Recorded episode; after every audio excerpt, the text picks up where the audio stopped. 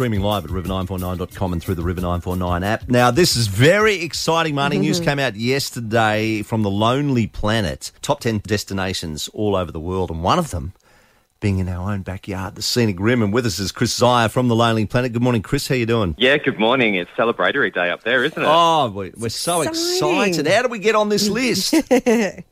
Yeah, this is actually a slightly complicated process. So Lonely Planet has been doing our best in travel list for 17 years, and we go out to our uh, group of travel writers and our travel community, and we ask them to nominate places that we think they think are going to be big in the year to come.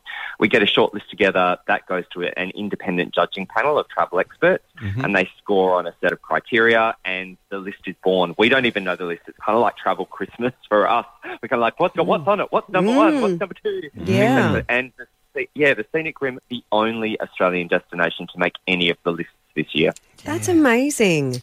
Okay, so that in itself is phenomenal. Like, tell me about some of the company the Scenic Rim is sharing on this list in the top 10.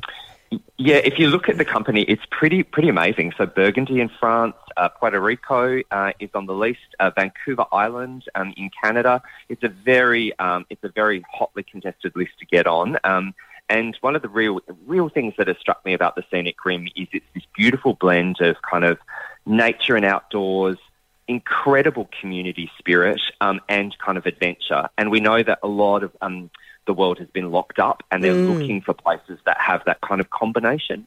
Yeah, Yeah, oh, absolutely. So, yeah. what's the criteria? So, you, you- okay, you look at the Scenic Rim, and what do we have to tick in the boxes? Yeah, totally. So um, there has to be something going on in the year to come. So what are there events? Are there particular things that are actually occurring within that destination that make it um, um, worthwhile to, to add into the list? Um, an approach to sustainability and low impact tourism, um, which the Scenic Rim scored very, very highly on.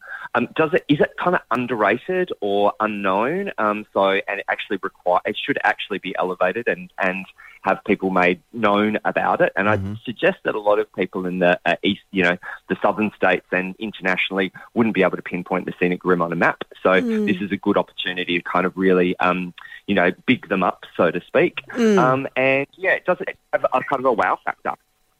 Well, Yeah, it does. well, and it as you is, say, you got like from the Gold Coast uh, for Canungra through to Beaudesert, Boonah, Tamborine to Kalbar, Mm. and there's places like Binnaburra Mountain Lodge, O'Reilly's, um, Mm. the Scenic Rim uh, Trail by Spices, which is only just new, which is amazing. Summerland Camels Campo, which Yeah, we, we went out know. there. Yeah. Um, the Scenic Rim Farm Box, which is absolutely fantastic, and the Lavender Farm. That's the one I want to go to. Yeah, and we went to the moment. sunflower Went to the farm, which was sunflowers awesome. at Kalbar, Tiptoeing yeah. through the tulips was awesome. We did, Look, look, it's really We different. did. The whole scenic rim area. I mean, There's e- so every many part of it is so so Yeah. diverse. You've hit it on the head there, and that's one of the reasons that it's actually in the list. It's that diversity of experience, and it's actually deceptively big when you actually get there. It's actually kind of like, oh, this is actually a big area and so beautiful.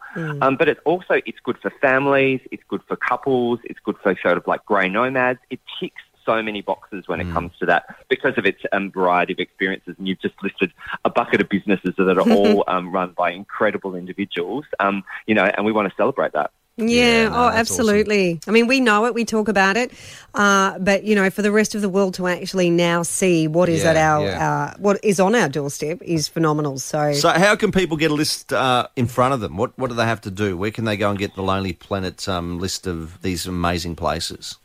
Yeah, so this is actually a physical product. It's a book, um, so it's released. It's in all um, in all uh, wherever good books are sold, um, available from today. Or you can jump on lonelyplanet.com and find out a little bit more about uh, about everything there. nice. Yeah, fantastic. Thank how you so much, exciting! Chris. Thank you for chatting with us. Yeah, you, yeah, it's, it's super exciting for the region. I'm stoked for them. Awesome. The scenic rim, Marnie, in the top ten destinations 2022. 2022 Yeah. from the Lonely Planet. That was Chris Zeiher, Marnie and Campo for breakfast. River nine four nine.